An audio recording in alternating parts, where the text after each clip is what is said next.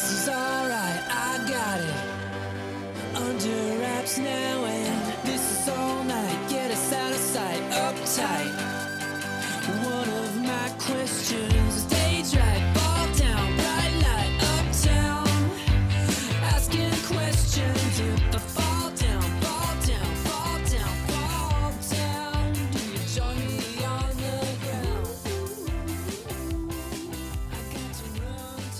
Welcome to Conflict Managed. I'm your host, Merry Brown. Work can be uncertain. What should you do when the next steps are unclear? Our guest today on Conflict Managed, Dr. Keith Carver, advises when you don't know what to do, do no harm until you know what to do. Keith Carver became the 11th Chancellor of the University of Tennessee at Martin in 2017. Prior to his position with the UT system, Keith held various positions on the UT campuses in Knoxville, Martin, and Memphis. Listen in on my conversation with Dr. Carver as he talks about the anatomy of an excellent team, the benefits of listening to those around you, the value of having a mentor and being a good mentee, how to address mistakes and crises at work, and the importance of addressing workplace mental health and well being. Welcome, Keith, to Conflict Managed. We're so glad to have you here today. Merry, thank you so much. Thanks for having me. Well, we're just going to get right to it. So, I want to start by asking you if you could tell us one of your best experiences in the workplace. It could be with an organization, another peer, a boss. Sure. You know, I, I think Merry, in, in thinking back in um, my my five and a half years at UT Martin, I think one of the, the my the best stories I have for that is is when I came to UT Martin. And when you think back to that time in, in 2016, 2017, we've just gone through a, a really horrible accreditation scare. Uh, there was a seven years of, of consecutive enrollment decline. Uh, fundraising was down. Uh, morale was was uh, was was really difficult. It was a it was a tough climate on campus, and and I think uh, being a first time chancellor, being 46 years old and coming in this role, I think I knew that I didn't have answers to any of those things, but I, I thought that we had the the collective wisdom already here on campus to tackle those things, and so I, I think the biggest thing I learned from that experience is I came in. Um, with with a little bit of dread about how are we going to address all these different issues.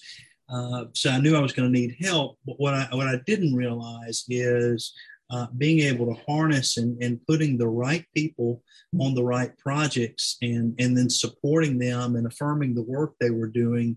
Uh, it was so wonderful to watch uh, the accreditation issues go away, to watch uh, get our, our, fundraising better and, and have a, a few record years uh, to, to actually having three years of enrollment growth pre-COVID. We, we all have been struggling since COVID, but um, but realizing that uh, as a leader, you don't have the answers. You don't have all the answers. You have some, but but what you've got to do is is, is know how to build great teams and and hire people that have strengths different than yours that can address the problems uh, but that if the organization is succeeding, that's that's what's most important. It's not about looking good or looking like you have all the answers, but building a really good team and letting them do their work. You know, I think that's really interesting. A lot of times when we enter a new job, whether it's as the leader of the organization or you're just, you know, a first job, we can have a sense of dread and being overwhelmed. Uh, we don't know what we don't know. We've been hired because we have a, a certain set of skills but the idea of coming in and being open and learning from who's already there, right? Knowing that you don't have to be an expert in everything, which is unrealistic. In fact, somebody, uh, a CEO, just told me that the other day. Um, you don't have to be an expert in everything. If we have people in different positions, and it's you, knowing what you know, and then empowering and others, and finding people to be experts in their own areas. You know, I think, Merry, it's, it's what you've said really brings on a, another thought. You're exactly right. And I think leaders are so worried about being seen as a poser or, or, or, you know, or they don't deserve to be in that position if they show that, hey, I've got these blind spots or I've got these spots where I'm not the expert and let's let's come together and talk about it and come up with a with a great solution together. And um, you know people are just so fearful of that. And i think that's that's the one thing that we've got to realize is um, you know problems are, are best solved working together. And you've got to be a little transparent and and and show that you know there are some areas where you have deficits but if you're hiring the right team you've got people on that team that are that are going to have a strength in that area where you have a deficit. So i think building the team is the most i think it's the greatest thing a leader can do. I'm setting the culture setting the temperature for the culture but then building a great team. Yeah to execute the plan right? Yeah. the plan that comes together with everybody there with their knowledge, their expertise, their background, um, but helping to bring that about and empowering the people to do their jobs. That's exactly right. So, when you hire and you're looking to fill roles, what specifically, what kind of qualities are you looking for after they have the hard skills? So, the accountant can do accounting, yeah, uh, you know, I, I, really look in the interview process, and I I'll, I'll have my own interview with them, but I really love to watch. Um, you know, most most everybody that's that I'm hiring sort of a senior level position, so I usually ask them to do um, almost in a town hall format uh, to present on a topic and then do Q and A. And while I'm I'm always thrilled with the um, with with what they're speaking on and seeing that they're a content expert. We know they're a content expert, or otherwise they wouldn't be qualified to, to come and interview.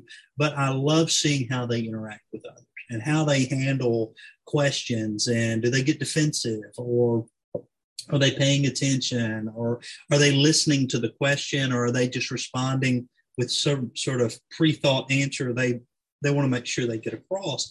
So i really look for that I don't know, Merry, if that's really a soft skill, but but really how they interact with others in the room during presentation Q and A, because that gives you a really good indication of how they're going to work with your faculty, staff, and students on campus. So I really love to see the, the human side of of their personality. Yeah, I would call that a soft skill. I mean, the hard skill of you know being able to do whatever the specifics of the job, but this idea of especially in the C suite, it's so much of collaboration and listening and setting, as you set the agenda and then executing the agenda, this ability to listen and be present, right? As you said, it's one thing to deliver a speech that you've come up with, it's another thing to really listen and be able to collaborate and to incorporate what the other person is saying or their concerns with what you have. Mm-hmm. And you know, in those those Q&A, I'm amazed at how many times that people, and, and one question you might understand, but three or four questions in a row, they don't really answer the question. They just, um, they may restate the question and then answer something that's a tangent or but they don't get to the heart of it and you're thinking okay are they really listening to or do they have just another point they want to get across and so i think you can tell a lot from those um, a great deal about someone in those situations. Yeah, I think that you're right. I mean, how do we deal with, we were just talking about this, how do you deal with not being an expert in every single thing, right?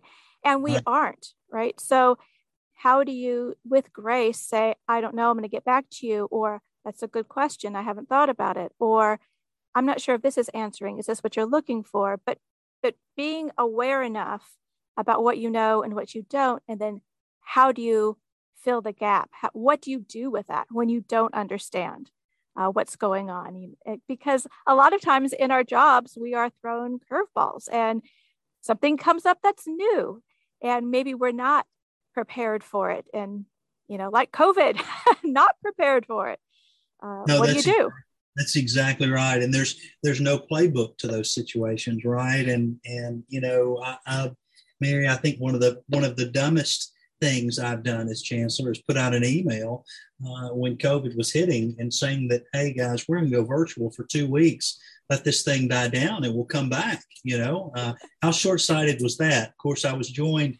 I think by um, you know about about 999 other chancellors and campus CEOs who said the same thing on on March the 16th, uh, to you know 2020.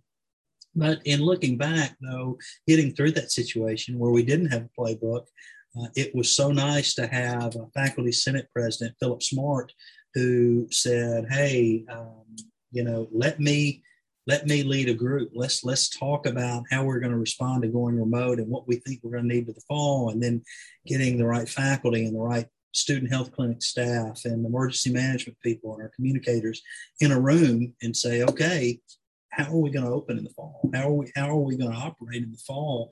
And spent all of May and June figuring that out, and um, that's a better plan than I could have ever come with with uh, going into a silo and just coming out, but just admitting, folks, I don't know how we're going to do this, but we're going to figure it out, and um, just keeping that process going. But I think too, Mary, just knowing um, you've got to trust your gut on who are the right people uh, to work on that project. You know, we we had about four weeks to get our plan together for the fall and who are the people that are really going to roll up their sleeves and and participate in this and be willing to stick their neck out there, knowing that the plan might not be exactly right once we started executing it, and um, getting people that didn't have egos, and it didn't have, always have to be right. Um, and that was looking back, that was a scary time, but it was a fun time too. Do you have any advice for graduating seniors? So they've um, gone through the university, they've graduated, they are on a job interview, or they're, you know, one month into their new job, and they run up across something that they are completely unprepared for. But what would you tell that student to do, former student? You know, I, I think my my word of advice would be, if you don't know what to do, do no harm until you do know what to do. Mm, and yes. I, that's a great time to uh, find a trusted mentor or someone that that you value and you trust. Um, ask ask for you know some advice. Um, if, if, if, it's an issue at work and you've got a supervisor, and you're a new employee having the courage to go to your supervisor and say hey i'm faced with this i know you guys are expecting me to execute this but but i've got some questions and could could you could you clarify this uh, rather than than go out and and make a mistake or go out half cocked um, you know really when you don't know what to do do no harm until you do and so not making a quick decision and getting some some either advice from someone, a mentor, someone in value, or seeking clarification from those um, those that uh, are supervising. Yeah, I would absolutely agree. And you know, pan- the pandemic, of course, is an extreme example, and hopefully, we will never have anything like that again in our lifetimes. Um, let's hope. let's hope. But I think it's a good idea to plan now for the future. So if you don't have a mentor, you should have a mentor. When everything is going well, you should have a mentor because tough times will come. That is the ebb and flow of life, it's the ebb and flow of work. You're on top of the mountain and then a recession hits, or you're on top of the mountain and you uh, love your job at Blockbuster, but the uh, the market doesn't love you anymore, right? Netflix comes in, right? right, that's right. Now Netflix, uh, I'm sure they're going to be just fine, um, right? So having a mentor in the good times or when you're just starting out so that you can ask for advice and talking to your manager. I think it's really important if you're uncertain of what's going on to, before you have those conversations, to do your homework and to be clear as to what you're not clear about. Because if you go to a manager for advice and they Google it, well, you could have Googled it. Yeah. Or if they say, What specifically is the problem? And your answer is, I'm having a problem, right? And so I think a lot of our work lives are going to run smoother if we take time to stop and prepare for whatever conversation. Um, you know, I'm very interested in difficult conversations. Sure. Uh, but if you're new on the job and you don't know what to do, that is a difficult conversation, maybe for you. And so taking that time to figure out what precisely do I know? What do I need help with? What is unclear? And what do I imagine is going to help me so that you can articulate that and then you can actually get the help um, and the direction that you're, you're looking for. Absolutely. Absolutely. You know, I think that um, I had um, when I was was 39, I had my first seat, I guess, at the cabinet level. I was uh, they needed um, they had a vice chancellor that left our campus in Memphis, our academic medical unit in Memphis, the, the health science center for UT. I went down there to sit in as their interim vice chancellor for development alumni.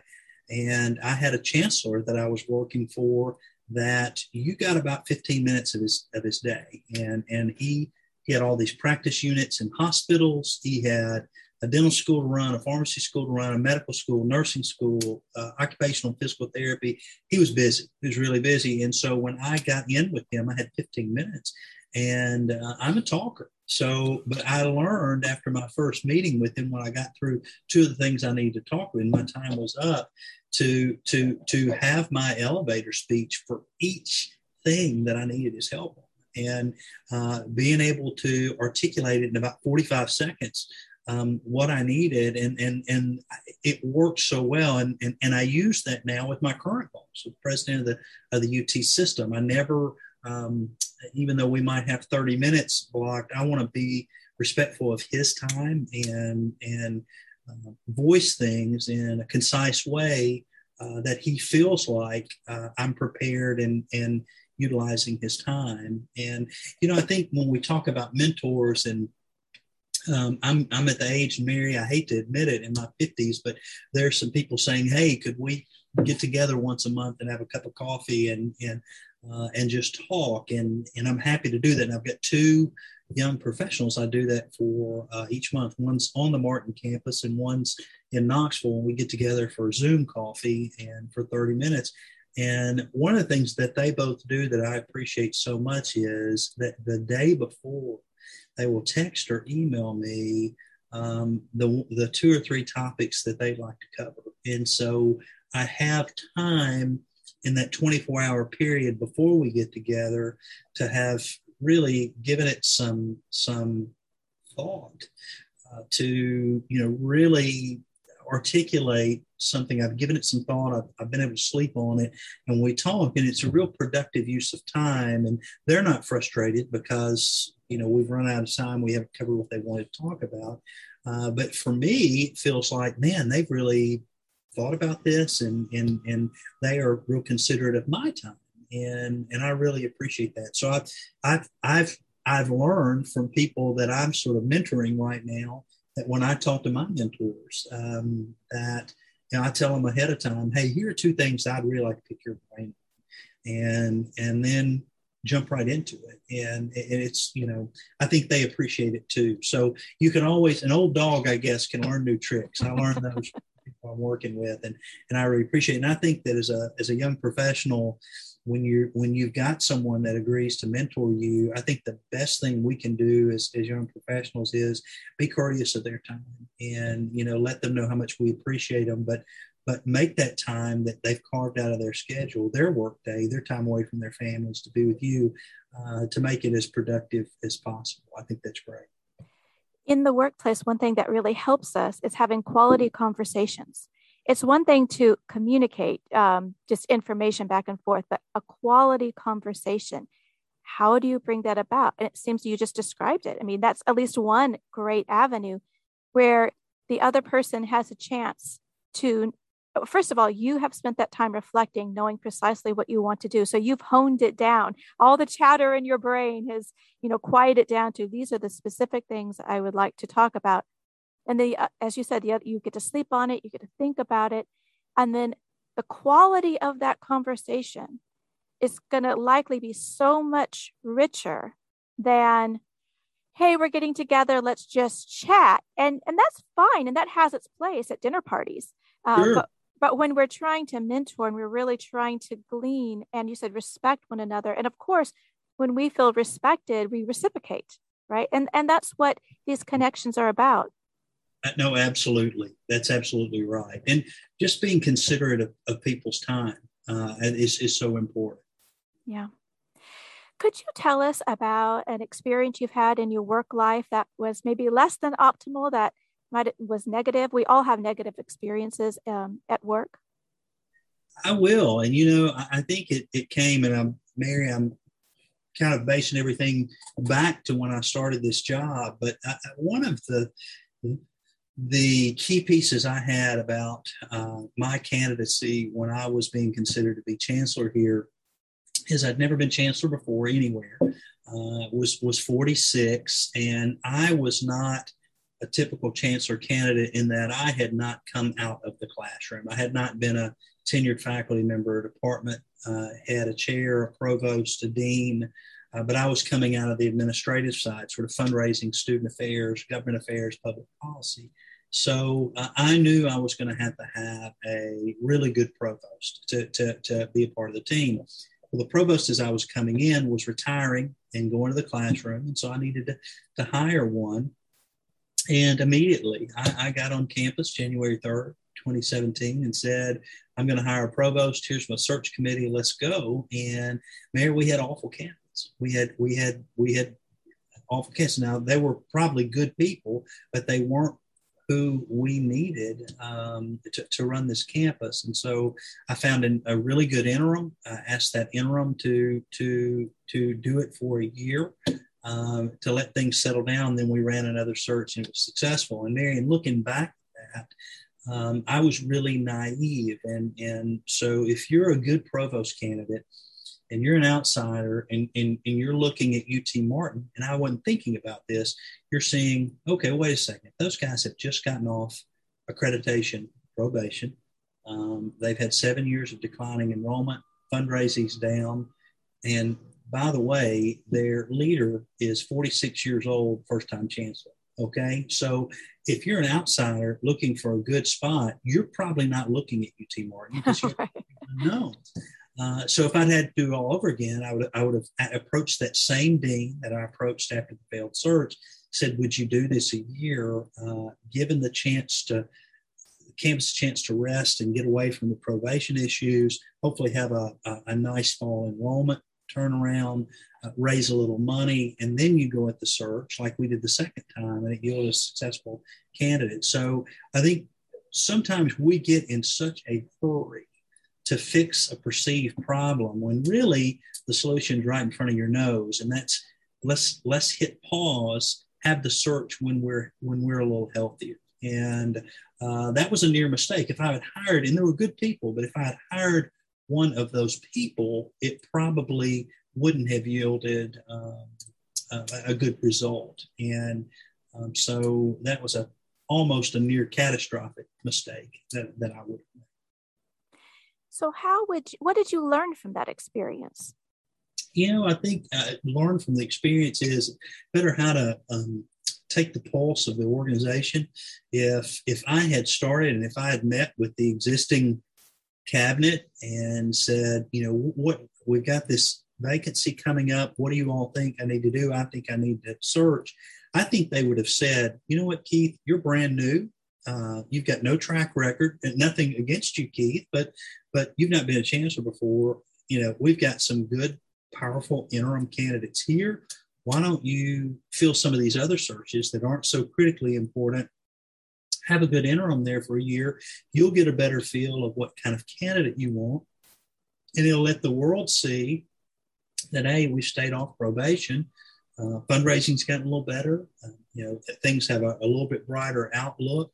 Um, and, and, these weren't merely things that that that I fixed, but things we were able to fix as a campus moving forward as a team. But we would have went, you know, we had a, a different outlook the next year, and uh, so. But going through that failed search taught me, you know, um, sometimes you just want to run out and let's fix it right now. When you need to step back and and take the temperature of your organization, get a better gauge on the culture of the organization, and um, search when the time comes. So that makes me think about, you know, when you are the leader of an organization, sometimes what can happen is um, you get surrounded by people who uh, want to tell you what you want to hear. Um, that things are going well, that the problems have been solved, that everybody is happy and well contented. This is what we want. Um, of course, if anybody's being told that, it's false because every organization has issues, large and small. That's just the nature of organizations and people working together. Mm-hmm. So, what, what do you do to combat that, to combat the quote unquote yes men, um, or not really being able to get the temperature of the organization? Yeah, it's it's a it's a problem, and I think a lot of times um, in your organizations, you you see people who just want to avoid conflict. They don't want to tell the boss bad news. Uh, then on the other hand, you've got antagonists who, who want to criticize everything. So, uh, but but the worst thing that can happen is you get so isolated in in these jobs, in these chairs, that you don't have a pulse of what's going on because no one no one tells you um, the bad news or the reality of the situation. What I've tried to do here is that my first day on the job, I came in and said, "Look, guys, um, I, I'm excited about being here. There's obviously a lot I need to learn from you all. Um, I'm going to be with you and working with you, and I'm not going to ask you to do anything that I'm not going to be personally involved with too. But the one thing I need from you all is if there's something I need to know, you've got to tell me. And you've got to tell me the truth because if you allow me to get out on a limb and that limb snaps, and you all knew that the limb was fragile, uh, it's going to hurt not just me, but it's going to hurt our institution and set us back further. And so I would much rather, I'll never be angry for you guys coming to tell me something beforehand uh, or right when it's happening than if I find out that that you all have um, not told me something because you know you're you're you're afraid or don't want to deliver bad news your job's to deliver bad news because we're, we're all trying to make sure that this university's healthy. And and i've been really fortunate to hire people who will come and and and tell me what i need to hear. Now Merry i like to think also that i'm the type chancellor that uh, encourages that fosters that. I've got uh, different times during the day where people can get to me uh, if they need to tell me something, but they can certainly call me at night, in the morning. Um, I talk to my direct reports a lot, and and so they are really good about giving me a, a, a heads up about things. And um, I think you also have to realize too that a lot of times things are painful, and maybe they represent uh, failures of of a particular department or an office, and, and there's going to be big blowback on the university. But uh, if I know about it, you know, we can get out in front of it, make that apology, fix the problem before it becomes, and then confess the problem. Um, I've got got kind of three three mantras to, to dealing with um, with with crisis. That's uh, tell the truth, tell it all, and tell it fast. And and and so if we make mistakes, let's tell the truth. Let's own it. Let's let's tell it all, and let's tell it as fast as we can. Um, and and you know admit fault when we when we need to but let's go ahead and get it tell our own story. But i've tried to use that with our team and and there's been plenty of time where we've stubbed our toe here but we at least um, try to own it and get out. But if people are unwilling uh, to tell me the problems you know it gets us into bigger trouble. Yeah. You know a lot of times um, people don't know how mistakes are going to be taken, like what's yeah. going to happen. And of course, we take our whole past with us wherever we go. So maybe when we were growing up, mistakes were, you know, not tolerated or tolerated in certain ways, and uh, other organizations that we've worked for. And insofar as an organization is hostile to mistakes, and people make small and large mistakes, um, but insofar as, yeah, we try to, if we hide them, if we are punitive, if we don't treat people with grace or have a plan to get back on board, get back on track, then people are, of course, are less likely to admit their mistakes. Right. And then the, they suffer, the organization suffers. Mm-hmm. No, that's exactly right. And, and, you know, uh, the last thing we want to happen is our own pride or ego get in the way of a breakthrough. And um, there's so many people that spend so much time and energy saying, you know what, this wasn't my fault, or we couldn't have done it better because of, of this circumstance or that circumstance, rather than say, you know what, um, that, that we didn't we didn't we didn't execute well. And um, one thing I, we've learned from this is X Y Z. And when this happens again, here, here's here's what we'll do. And uh, but I think people being willing to admit that you're human and make um, make mistakes, and also you're willing to say that you're sorry. You know, I think mm-hmm. that helps a lot. But but I, I don't want to surprise anyone on my team and, and I ask that my team not surprise me. And so when things are boiling and, and it has a ability to, to, to explode, I want to know about it when it's boiling uh, and not when I um, get an email or have a reporter calling me uh, to ask me about something that I don't know anything about.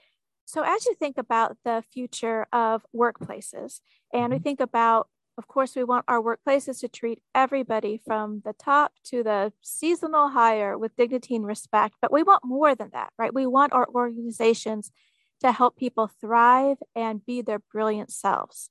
So, what is your vision for the future? If you think about, I mean, I know how much uh, you love our college students. I worked at UTM for 18 years, and um, I, you know, I see uh, on social media and just out in the community how much time you spend with the students on a regular basis. Um, it's clear you love them and you want good things for them. So when you think about their future, um, the future of the workforce, what is your vision for how to bring about healthy work environments?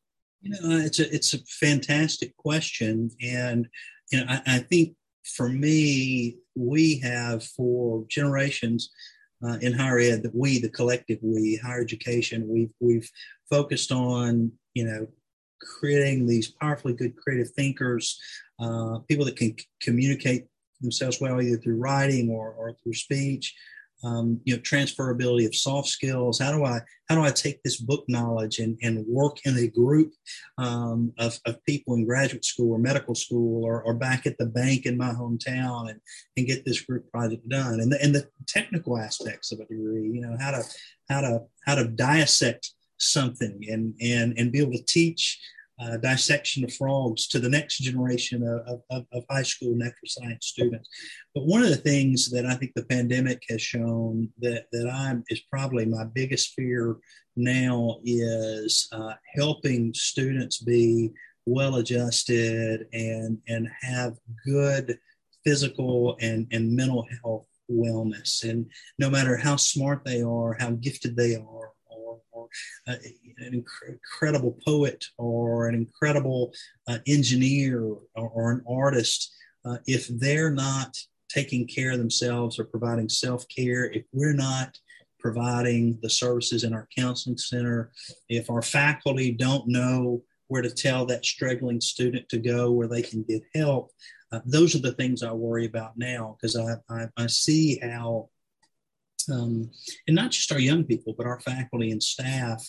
Um, there's this need, there's these holes that we need to help our students, help our employees know where to get those holes filled. Where, where can I go get help for my broken heart? Where can I uh, go get help for uh, this competitive desire I have to make A's in every class? And, and I'm not. I'm making B's, and, and uh, I've never not been the top student um, in my school and I'm struggling now. Or, you know what, I'm a cross country runner and I'm having trouble balancing uh, the rigors of my academic scholarship versus the time I'm spending on practice. And how do I find that, that healthy balance? Or I'm off at college and I'm homesick and I miss my grandmother and um, I'm not doing well because I'm, I'm, I'm not adjusting. I'm not getting out of my room.